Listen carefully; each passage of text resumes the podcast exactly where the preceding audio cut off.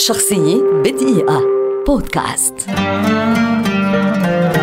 إيميلي نصر الله. أديبة وناشطة نسوية واجتماعية لبنانية ولدت عام 1931 وتعد علامة فارقة في تاريخ الثقافة والأدب على المستويين اللبناني والعربي. تخرجت في الجامعة الأمريكية في بيروت بتفوق في كلية الفنون عام 1956 ثم حصلت على بكالوريوس في التربية والأدب من الجامعة نفسها عام 1958 وسرعان ما حصدت الثناء ولفتت الأنظار مع نشرها روايتها الأولى بعنوان طيور أيلول عام 1962 والتي مكنتها من الحصول على ثلاثة جوائز أدبية عربية. ازدادت شهرة إيميلي في تالي السنوات وعرفت بشكل كبير من خلال نشرها لقصص الأطفال ومجموعة من القصص القصيرة التي تتناول مواضيع شتى حول الأسرة والحياة القروية والحروب والهجرة وحقوق المرأة. لقت رواياتها وقصصها رواجا كبيرا.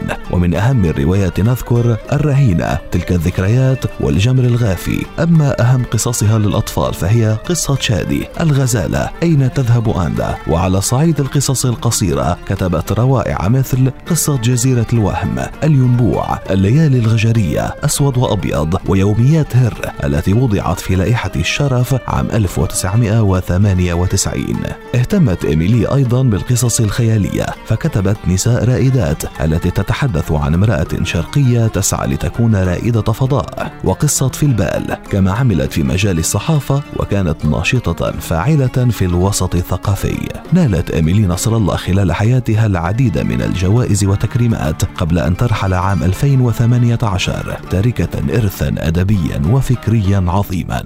شخصية بدقيقة. بودكاست.